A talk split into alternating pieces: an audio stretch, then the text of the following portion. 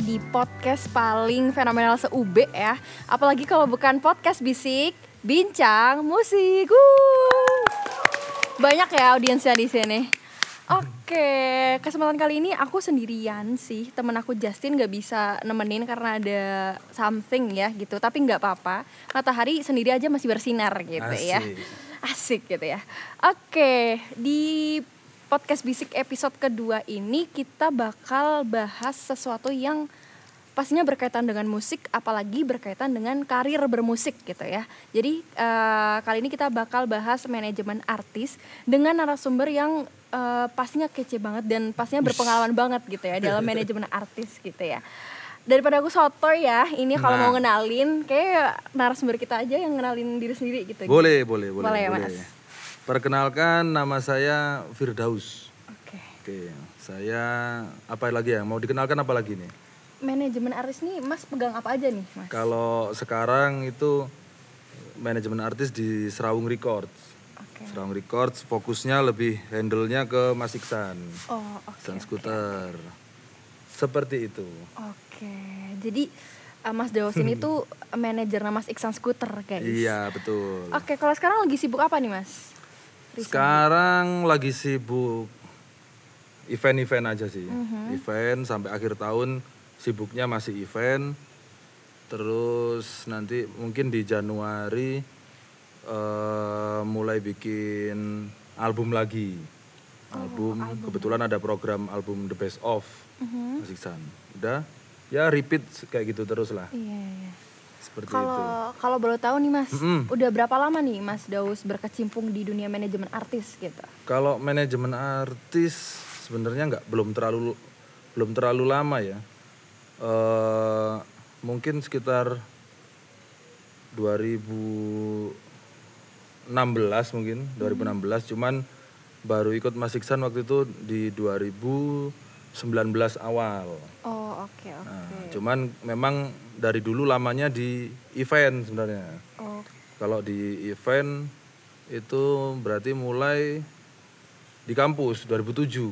Oh. 2007. Event tuh kayak IO gitu-gitu. Iya, ikut IO. Kebetulan dulu kalau kalau di kampus kebetulan kan juga saya home juga. Oh, oke. Okay. Nah, di dulu yang senior alumni-alumni dari home band itu banyak kan yang mereka bikin IO IO gitu. Mm -hmm. Jadi kita banyak ikut mereka join sampai akhirnya sampai sekarang masih uh -huh. di mm-hmm. event sampai sekarang. Uh -huh.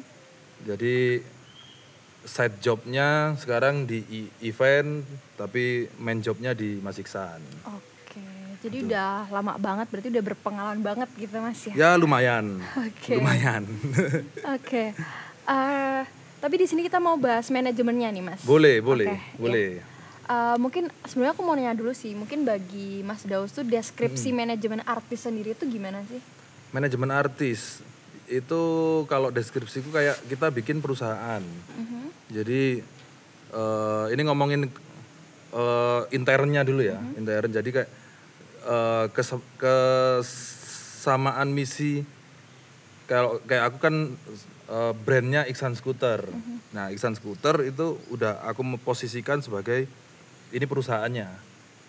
Jadi di dalam perusahaan harus ada struktur organisasi atau struktur kepengurusannya yang di mana di dalamnya itu ada yang jadi manajer, ada yang jadi performer, ada yang jadi teknisi, ada yang jadi kru, ada yang jadi road manager, ada yang jadi uh, eh, PIC konten, macam-macam banyak. Jadi ya pendeskripsianku manajemen artis itu ya kayak sama kayak kita bikin brand perusahaan nah seperti itu hmm, gitu. jadi kalau misalnya di perusahaan tuh kayak uh, performanya tuh sebagai produknya gitu ya? betul ya? performan adalah produk iya oke okay. hmm. terus uh, pentingnya manajemen artis bagi suatu talent tuh apa sih mas penting karena ini kan perusahaan yang bidangnya itu berkesenian mm -hmm. jadi mau nggak mau si performer ya harus fokusnya berkarya, berkesenian, bermusik. Jadi nggak nggak boleh di apa kasih job lebih dari itu. Mm-hmm. biarkan orang lain yang menghandle semuanya, mengurus semuanya dari mulai menghandle schedule, finance-nya kayak gimana dan lain-lain, promosi itu udah biar orang lain. Jadi biar biar si musisinya itu fokusnya hanya untuk berkarya. Oke, biar gak kebagi juga Iya, ya. penting Benar jadinya. banget. Oke, jadi kan mungkin Mas Daus sudah pegang Mas Iksan udah lumayan lama ya dan juga mungkin Belum, belum lama, baru 2019. itu lama sih. dan mungkin udah kayak s- eh, sepanggung sama artis-artis lain gitu. Mungkin juga Mas Ya, Daus ya, juga ya. Eh, ketemu sama manajer-manajer dari talent-talent lain gitu. Menurut Mas Daus eh, kualifikasi atau kompetensi yang dibutuhkan untuk menjadi manajer tuh gimana sih? Kayak manajer yang baik tuh kayak gimana gitu? Kalau kualifikasi ya, kalau aku sih simpel sih sebenarnya. Jadi yang pertama ya yang jelas harus jujur ya, harus jujur karena urusannya banyak banget. Mulai dari dealing, istilahnya kalau udah jatuhnya udah bisnis berarti kan kita berhubungan dengan yang namanya uang. Itu nomor satu yang pokok itu gimana caranya kita bisa dipercaya sama orang. Itu, itu yang pertama. Terus yang kedua hal kompeten adalah ketika kita peka dengan produk kita. Jadi s- mulai dari treatment, service dan kedisiplinan waktu itu paling penting kalau di manajemen artis paling penting. Karena kalau contoh kayak waktu ya, kedisiplinan waktu. Kalau kalau kita nggak disiplin dengan waktu itu bisa ngerusak moodnya semua orang. Iya, iya. atau service treatment yang meskipun hal-hal sepele lah dari art, si artis kita. Kita harus tahu oh kita kan kita mau nggak mau harus ya kayak kalian sekarang lagi bikin eh, malam keakraban bonding. Nah kita juga harus bonding dengan artis kita jadi kita harus tahu karakter wataknya si artis ini seperti apa. Terus eh, cara ngetritnya gimana yang benar buat dia. Biar menjaga moodnya menjaga fisiknya menjaga performanya itu semua ya mau nggak mau kita harus bisa ngatur semuanya. Dan yang paling susah sih kalau kataku ya paling susah itu ketika ya kayak aku sama Mas Iksan. Posisinya Mas Iksan itu seniorku jauh. Di home band lagi. Mas Iksan home band angkatan 99 aku home band angkatan 2007 yang notabene dari awal ya aku menghormati dia. Menghormati dia sebagai senior. Otomatis mau nggak mau kan pasti banyak sungkannya. Iya, benar. tapi ka- ketika ini ngomong bisnis, gimana caranya ini bisa tak balik? Ya ketika ngomong bisnis di produk ini, dia juga harus bisa menghormati aku sebagai manajer yang mengambil keputusan dari segi teknis. Dan alhamdulillahnya berhasil sih, berhasil. Jadi ya saling sama-sama saling bisa menghormati dan tahu oh ini jobnya seperti ini, ini jobnya seperti ini, oh ini. Jadi semuanya saling saling komit sama pekerjaannya masing-masing. Iya sih kalau dalam dunia kerja sama bisnis sih profesional Iya. gitu ya, profesional. Oke mungkin sebelum aku lanjut ini ada titipan dari tim kreatif mas agak kesinian Oh boleh boleh, nggak? boleh. Biar Kurang semua kurang gitu. masuk ya. Iya gitu. Segini cukup, Udah ya tim kreatif aman? cukup cukup. Oke. Oke kita lanjut ngobrol lagi Iya. ya mas. Eh, mungkin ini lebih ke pengalaman pribadi sih. Sekarang aku mau ke pengalaman pribadinya Mas Daus. Ya. Gimana sih awalnya bisa jadi manajer gitu, manajer artis? Awalnya berarti cerita ini ya. Iya boleh. Cerita aku aku tuh mulai tahun berapa ya? Awalnya tuh 2010 sampai 2019. Itu kan aku ada waktu itu aku ada bikin event nama eventnya itu Indie Clothing Carnival, acara clothing itu, acara clothing yang itu di mana eventnya tuh tour dari berapa kota lah, sekitar 10-an kota itu kita jalan terus selama satu tahun itu sekitar 20 event. Nah, di sana aku banyak banyak menemui men, eh, band-band atau artis-artis yang aku handle waktu itu. Jadi karena aku di sana koordinator urusan acara dan eh, talent. Jadi mulai dari dealing dealing dengan artis atau band, terus ngurusin itinerary-nya mereka, ngurusin transportnya mereka, hotel dan kebutuhan selama di kota pertunjukan itu semua aku yang handle waktu itu. Nah, justru aku belajarnya dari situ awalnya. Jadi aku tahu karakternya si band oh kalau si band ini rewel yang ini nggak rewel. Kalau yang ini simple ya kalau ini agak ribet dikit. Terus eh, rata-rata normalnya seperti ini aku tahu gitu. Nah dari situ eh, itu aku jalan sekitar 9 tahun waktu itu 9 tahun. Sampai akhirnya aku ketemu Mas Iksan lagi waktu itu. Tapi memang sebelumnya aku sempat handle ada band-band lokal di Malang.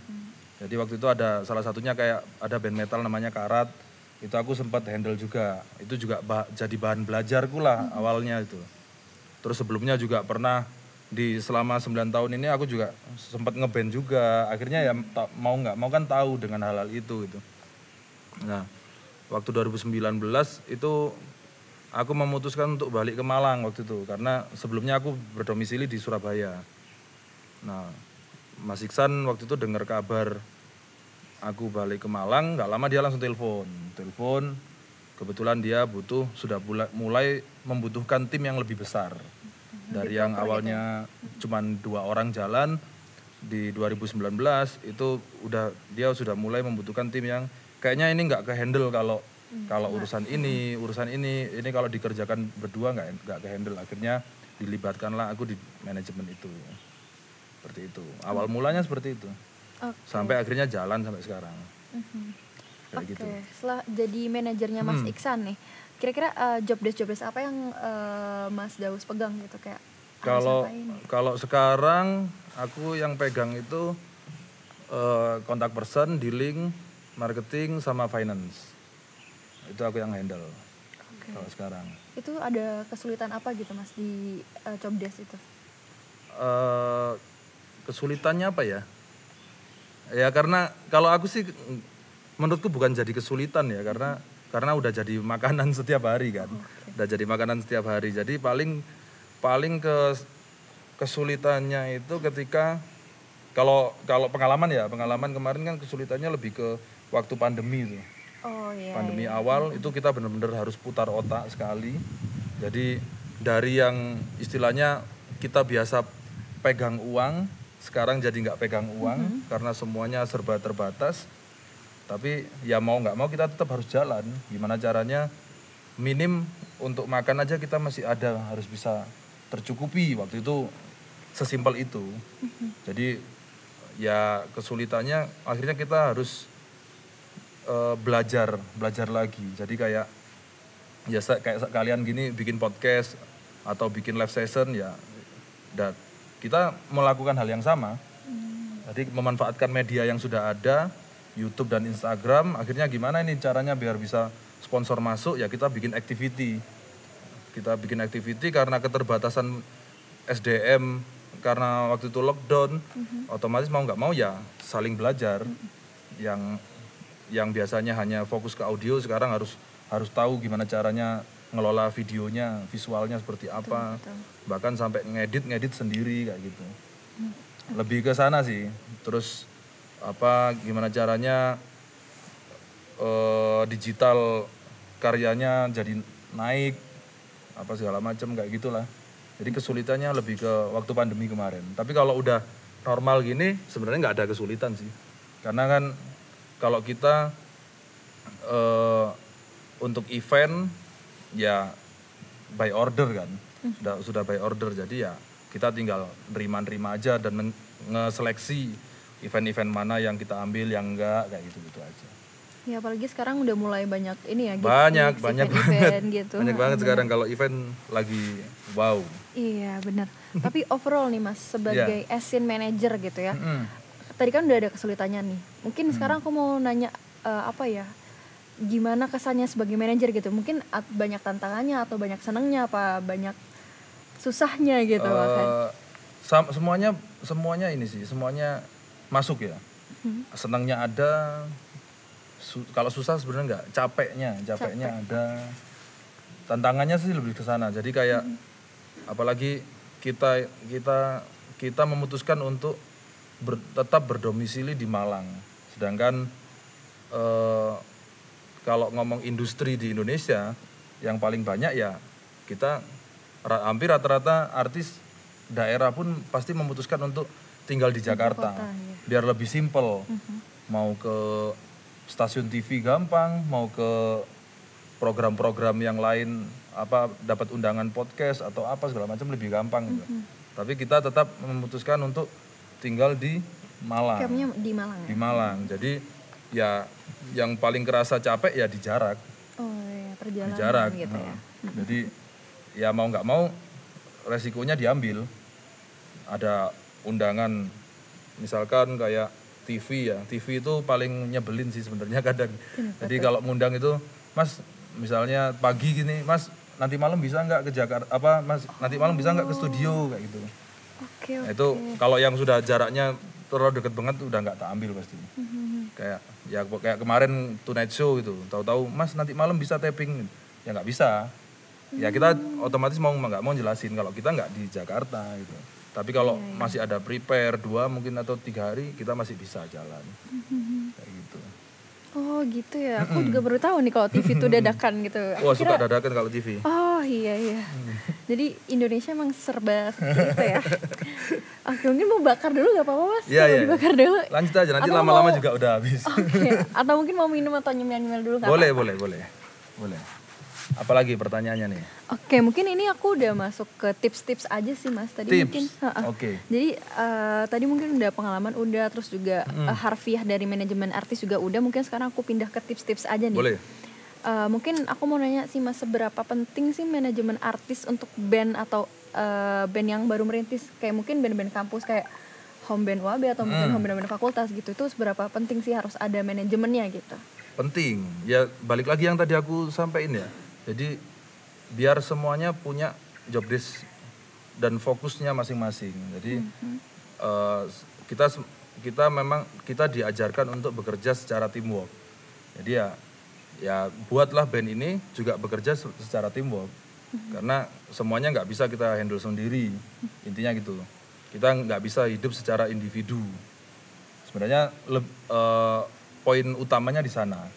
Tapi memang yang jadi kendala sama anak-anak sekarang itu kan karena ini kita belum tahu prospeknya nih seperti apa gitu.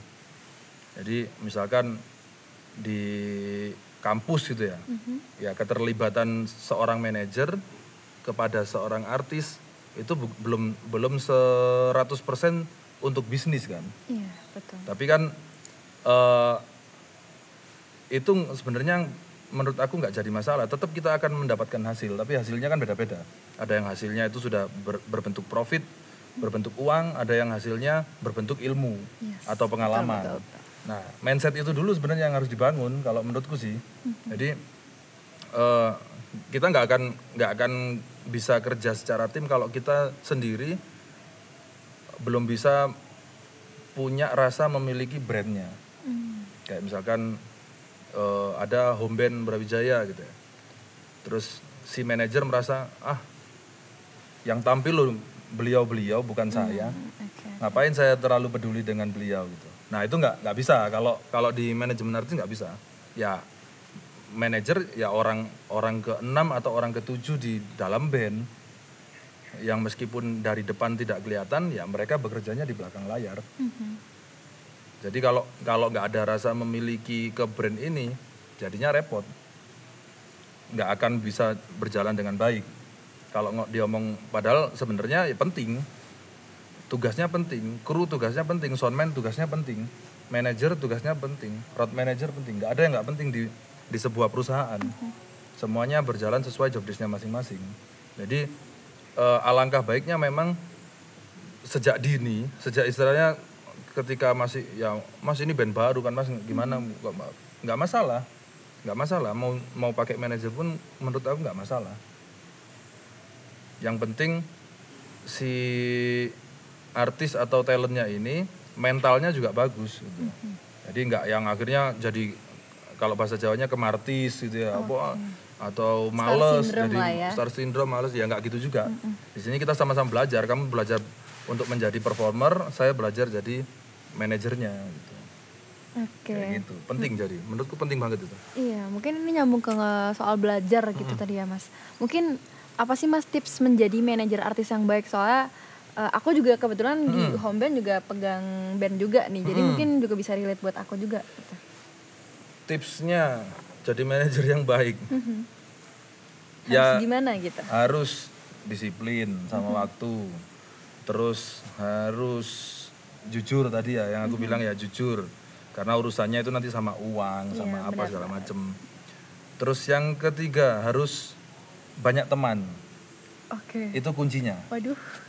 Kalau introvert Harus- gak boleh mas? Susah, mending susah ya? jadi gamer saja. oh gitu ya? Iya, Nolak Jangan ya, Mas? jadi artis manager. Oke. jadi gamers dari rumah aja. Nah, kalau aku sih yang penting itu harus berteman dengan sebanyak-banyaknya orang. Mhm. Itu yang paling penting. Karena itulah eh, pintu koneksi kita. Mhm, Bener banget, bener. Mau orang itu orang sponsor, mau itu senior, mau itu investor atau bos, ya kita harus melakukan mereka seperti teman. Ada kalanya kita melakukan mereka seperti klien, ada juga kalanya harus ngetritnya seperti teman. Kalau kataku itu, karena itu penting. Karena ya tadi ngomongin jadi manajer yang baik kan, man- jadi yang baik dan mungkin jadi manajer yang berprestasi. Gitu. Bener, ya bener, harus bener. harus Punya berjejaring koneksi, dengan kuat. Iya, punya koneksi banyak ya. Mm-mm, itu penting. Mhm, Terus ini nyambung lagi nih Hmm. mas. Eh, gimana sih tipsnya tuh biar event atau mungkin klien gitu ya disebutnya Heeh. bisa ngelirik talent kita gitu. Kayak kita bisa ngasih kerjaan gitu buat talent kita gitu. Itu gimana sih cara? Ya sama kayak kit- eh, selayaknya kita menjual sebuah produk. Ketika kita mempresentasi- mempresentasikan produk ini, ini lo kopi gitu, enak gitu. Dia nyoba kopinya seperti apa, baru dia tahu, oh bener kopinya ini enak. Gitu. Tapi kalau kita hanya mempresentasikannya, aku punya kopi gitu, tapi oh enak banget, cuman tak ceritakan tapi nggak ada wujudnya juga percuma gitu. Aku juga sebagai eh, pelaku industrinya gimana aku bisa cara menikmati produknya orang aku aja nggak ditunjukkan produknya gitu. itu kuncinya di situ jadi mau nggak mau kita harus sering menunjukkan produk kita contoh misalkan eh, si band bikin pertunjukan kita undang orang-orang Oh, iya, sponsor kita undang pelaku-pelaku musik di Malang kayak IO-IO di Malang kita undang. Ayo mas datang. Kita sedang main di sini kita lihatkan produk kita. Oh ya bener. Performernya bagus eh, komunikasinya bagus seperti itu. Itu salah satu contohnya. Dan yang kedua mungkin seperti yang dilakukan band-band yang yang pada umumnya itu ya promosi itu yang paling istilahnya paling kuat dan paling paling fair untuk di dunia in- industri ya promosi jadi se- sebesar apa promosimu terhadap sebuah band ini sehingga eh, membuat daya tarik tersendiri untuk orang-orang di sekitarnya entah itu IO atau sponsor atau investor seperti itu Jadi yang paling penting brandingnya ya mas? Brandingnya. Brandingnya. Secara promosi. Itu itu yang istilahnya yang yang paling kayak kamu tadi bilang aku ini in- introvert mas. Susah buat apa komunikasi dengan orang baru apa segala macam. Ya itu coba aja eh, dikuatkan di segi promosinya misalnya itu promosi sosmed atau apa pun itu digital karya atau promosi secara visual, live session atau apa pun itu. Ya standar yang kita bikin tapi dengan konsistensi yang besar. Nggak yang sekali promo halo halo aku punya rilisan baru terus minggu depan sudah nggak promo lagi ya percuma. Harus konsisten. harus ya, konsisten. Harus si produk si si istilahnya si talent performer atau manajem manajemennya ya harus pede dengan produknya. Dan harus narsis dengan produknya. Bener, bener, jadi bener. aku punya band nggak yang yang paling banyak kan ya, harus nunggu dikenalin dulu. Mas ini mas kenalin manajernya ini. Hmm. ini punya band nih ini nih terus ah enggak mas apa sih mas? Enggak ya itu banyak banyak. Kalau di Malang kayak Oh, gitu iya, banyak iya, banyak. jadi ya harus pede. Oh ya mas kenalin saya manajernya ini gitu. Oke. saya punya band juga. Bandnya seperti ini mas. Siapa tahu ada acara bisa ngundang kita kayak gitu harus pede dengan produknya. Confident Itu ya. yang paling penting.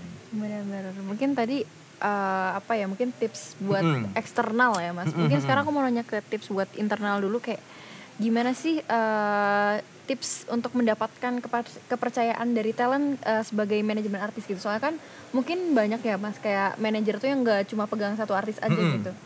Itu gimana, Mas? Biar talent tuh percaya sama kita gitu. Kalau masalah kepercayaan itu kan memang dibangun secara step by step ya. Jadi eh, yang yang menunjukkan istilahnya kita kita dikasih kepercayaan semua orang belum tentu bisa memegang kepercayaan itu. Yes. Tapi ketika kita bisa bertahan lama berarti orang percaya sudah sama sama orang itu gitu. Nah, cara cara membuat mempertahankan kepercayaan itu yang ya harus dari diri kita sendiri gitu. Gimana caranya kita konsisten, gimana caranya kita eh, disiplin dengan pekerjaan, nggak ngentengin ke pekerjaan ini. Ya mau nggak mau kalau setahun kita nggak ada masalah, dua tahun nggak ada masalah, tiga tahun masalah, berarti ya orang percaya dengan kita. Kalau ternyata masih ada masalah internal yang terjadi, ya tinggal dipertanyakan yang jadi masalah siapa, talentnya atau manajernya atau orang-orang di sekitarnya. Oke, berarti mungkin track record lah. Track record, Track iya. record ya. Biar orang-orang tuh bisa percaya. Kalau mau urusan mau handle dua tiga band atau empat band atau 10 band ya terserah mereka gitu tergantung ta- yang yang jelas gimana caranya kamu bisa membagi porsi gitu dengan adil ke band-band yang di handle ini mm-mm, benar, gitu. benar. Oke, mungkin Mm-mm. udah cukup apa ya banyak insight yang aku dapat sih mas apalagi aku juga yang aku bilang tadi pegang Ah. pegang band juga di Iya, UAB iya. Eh, mungkin aku eh, dari aku kayak udah udah ngobrol banyak sama Hmm. Mas Daus mungkin dari teman-teman di sini nih kan rame nih di sini mungkin Boleh, boleh, aku kalau mau open Q&A boleh mas Boleh, boleh, dua boleh. pertanyaan aja mungkin dari teman-teman. UAB ada yang mau nanya aku persilakan banget Oke. Nah, itu. Boleh, boleh. Ada dari Mbak Dika. Udah ngomong aja. tapi Mau ngomong di pertanyaannya. siapa ntar aku omongin lagi pertanyaannya. Boleh.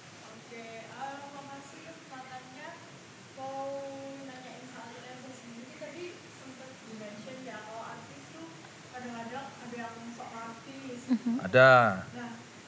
Apalagi kalau band-band baru itu kan malah rawan kayak gitu ya mas. Nah kita sebagai manajer itu kan tentu nggak nyaman nih kalau artisnya kayak gitu. Nah gimana sih kita sebagai manajer itu bisa um, mengkomunikasikan dengan baik sama artis kita kalau misal udah kayak mulai star syndrome gitu dan kita nggak nyaman terus kita komunikasiin supaya uh, artisnya kita kita ini bisa memperbaiki diri gitu. Jadi kita akhirnya sama-sama nyaman banget gitu Oke, mungkin aku izin ngomong. Boleh, boleh, eh, boleh, silakan. lagi ya sebutin aja biar Iya. teman-teman di rumah juga dengar juga. Jadi tadi ada pertanyaan dari Mbak Dika, gimana sih caranya mungkin lebih ke kayak ngenasehatin atau komunikasi yang baik perihal eh, talent nih eh, yang star syndrome atau gimana gitu. Gimana Iya. caranya biar kita bisa eh, ngebuat mereka mungkin sedikit berubah atau mungkin menjadi lebih baik gitu, Mas. Gimana? Kalau aku sih lebih ke komunikasi ya. Jadi keterbukaan. Jadi Oke. Kayak aku di manajemen pun juga pasti ada sesi-sesi itu. Yang misalkan ada momen yang enak yang kita bener-bener duduk bareng ya aku sampein ini eh, dari aku keluhannya seperti ini gitu. Misalkan dari ke artisnya. Mas, kayaknya ini terlalu too much kalau kayak gini gini gini apa segala macam aku anu orang sekarang nggak bisa kena ya kita harus ngasih reason yang pas juga ke artisnya karena kadang kadang itu komunikasi yang bikin jadi miss. Jadi nggak semua nggak sebenarnya nggak melulu artisnya yang yang so artis gitu. Ada juga di beberapa tempat mungkin yang so artis malah kru krunya itu ada. Atau yang so artis malah man- manajernya itu banyak terjadi. Tapi kalau kalau aku sih berprinsip seperti ini ketika aku berhadapan dengan klien bagaimana caranya meskipun moodnya artisku jelek atau moodnya timku jelek tapi aku bisa menyampaikan ke mereka bahwa kita sedang baik-baik saja. Tuh jadi aku lebih menjadi tamengnya lah. Misalkan kayak ya ada kalanya pasti kan karena kita selalu berpindah-pindah kota pasti capek itu ada kan. Jadi kayak misalkan mas ini ini bocorannya ya kalau di Mas Iksan Mas Iksan akan terlihat senyum di depan orang banyak dia pasti akan terlihat baik-baik saja di depan orang banyak. Dia pintar menyembunyikan moodnya di depan orang banyak. Tapi waktu di belakang, ya tetap yang diajar si manajernya. Aku nggak suka kayak gini, aku nggak suka gini gini gini, udah kayak gitulah. Ya itu resiko, resiko pekerjaan. Nah tapi itu tadi balik lagi gimana caranya aku bisa menyampaikannya ke dua belah pihak, dua belah pihak ini dengan baik gitu loh. Kayak misal malah Mas Iksan ngenot, aku habis perform nggak mau diajak foto misalkan gitu. Karena aku capek suaraku hilang segala macam ya udah gimana caranya kita bisa mendistribusikan ke masa itu dengan baik? Jadi masa juga nggak kecewa Mas Iksan juga tetap bisa istirahat dengan baik. Nah itu contoh contoh kecil lah ya kayak gitu.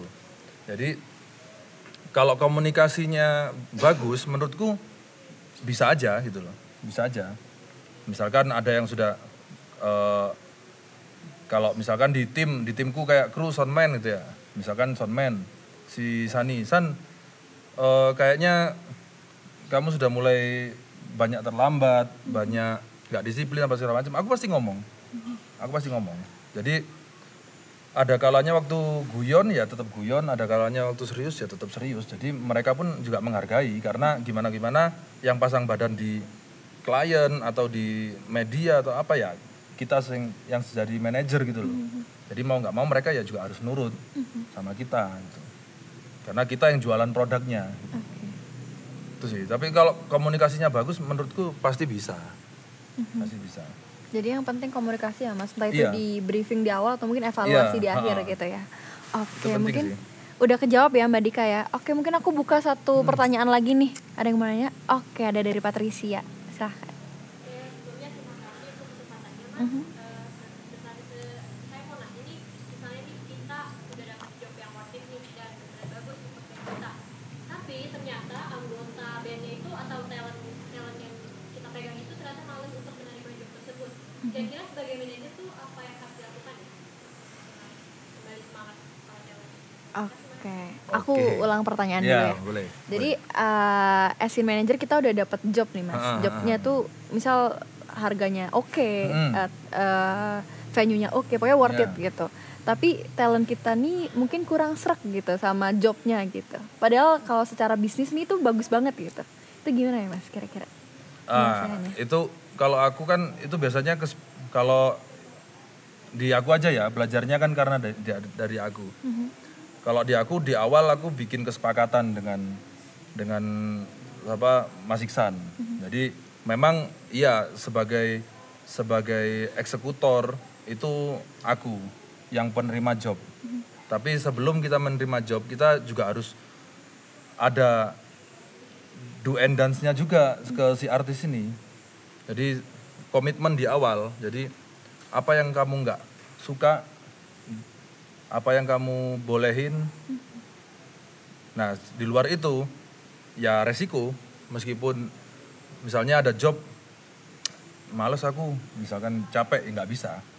Ya itu itu yang harus dibenerin berarti mentalnya si artisnya dulu. Itu.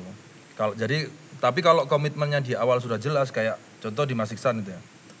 Mas Iksan misalkan contohnya itu yang pertama dia nggak mau nerima pekerjaan dari partai politik.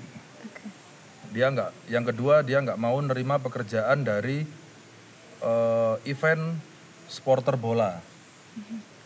Terus yang ketiga dia nggak mau nerima pekerjaan dari produk finance atau MLM. Terus yang keempat dia nggak mau nerima pekerjaan apa berarti ya? Supporter bola. Ya semacam itulah, semacam itu. Itu kita bikin di awal. Oke, terus misalkan kondisi talent lagi memang kurang fit atau kurang nyaman untuk perform, pengen fokus di berkarya apa segala macam. Ya kita komitmen di awal. Misalnya bulan depan kita cuman ngambil 6 atau 7 event aja ya gitu. Itu udah disepakatin di awal. Udah oke nih, udah udah klik semua, udah sepakat. Baru waktu ketika kita jualan ap- apa yang nggak ada di rules tadi, ya sah-sah aja aku terima gitu Oke, oke. Dan si artis juga nggak bisa semena-mena tahu-tahu ngekat job oh enggak ah enggak aku ada liburan keluarga gini nggak bisa udah. Nah itu memang harus sudah komitmen di awal. Jadi si artis juga harus paham resiko. Jadi resikonya ketika ketika kita menerima job ya seperti itu gitu. Jadi mau capek nggak capek yang penting nggak nggak sampai force major ya tetap harus kita kerjakan. Kayak gitu. Oke, berarti harus di awal tuh udah ada agreement ya gitu ya. ada agreementnya di awal Dan harus apa ya, menerima resikonya yang udah ditandatanganin mungkin ya di Iya. agreement itu. Oke, udah kejawab ya, Jaya. Oke, sesi Q&A aku tutup ya karena dua pertanyaan aja gitu. Oke. Mungkin eh, ada satu closing statement mungkin Mas buat apa ya, buat teman-teman manajer yang mungkin baru merintis gitu. Mm-mm. buat buat apa manajer Iya, manajer baru gitu atau mungkin bandnya baru dan eh, eh, manajernya juga Iya. baru juga. Eh, kalau aku sih gini. Balik lagi yang aku omongin di awal. Ketika kita berkomitmen untuk membuat sebuah band membuat sebuah produk atau sebuah brand otomatis kita berkomitmen untuk membuat sebuah bisnis. Di sebuah bisnis itu nggak ada eh, nggak ada ceritanya. Mungkin mungkin ada tapi nggak banyak. Tapi yang lebih banyak pasti orang berbisnis itu pasti mengeluarkan modal. Modalnya dalam bentuk apa pun. Dari modal waktu menghabiskan waktu menghabiskan uang itu wajar. Jadi buat teman-teman band yang memang niatnya untuk eh, bekerja di industri musik ya mengeluarkan modal waktu dan uang itu itu suatu yang biasa. Yang suatu yang biasa. Karena itu yang biasanya jadi jadi momok buat mereka. Wah aku nggak aku terbatas dana aku terbatas waktu. Nah kalau dari awal memang apa kendalanya sudah di situ itu biasanya udah susah buat jalan.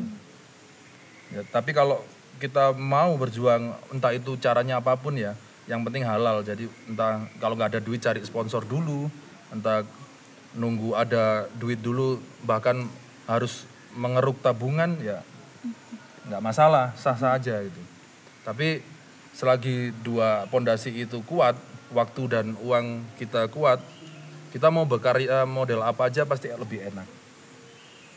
Itu memang itu udah kuncinya itu kalau kita udah nggak keterbatasan masalah uang dan waktu pasti kita akan jalan dengan lancar jadi buat manajer-manajer artis atau band-band artis yang baru ya jangan mengeluh karena waktunya habis atau uangnya habis ya itu udah resiko gitu. Oke, tepuk tangan dulu buat Mas Daus. Gila-gila. Aku juga asin manager juga banyak nerima insight nih Mas dari Mas Daus Siap. gitu ya. Oke, mungkin ini karena udah mulai gelap ya Mas. Mungkin Iya. udah bisa kita akhirin aja Boleh, gitu. boleh. Oke, jangan lupa teman-teman eh, semisal teman-teman mau dengerin podcast kita ada di Spotify-nya UAB, ada di YouTube dan juga ada di Instagram juga nih teman-teman. Dan jangan lupa eh, follow sosmed eh, unit aktif- aktivitas band di Instagramnya @homeband underscore UB, di YouTube-nya unit aktivitas band dan juga di Spotify-nya UAB Podcast. Oke, mungkin eh, bisa kita cukupkan ya Mas Daus Siap. untuk podcast kita kali ini. Tapi jangan khawatir ntar eh, di eh, episode berikutnya juga pasti bakal eh, ada narasumber-narasumber lain juga. Jadi stay tune aja. Aku tutup ya Mas. Eh, Oke. Balik eh, nanti eh, kita bakal ketemu lagi di podcast fisik berikutnya. Bye bye. Makasih Mas Daus. Siap,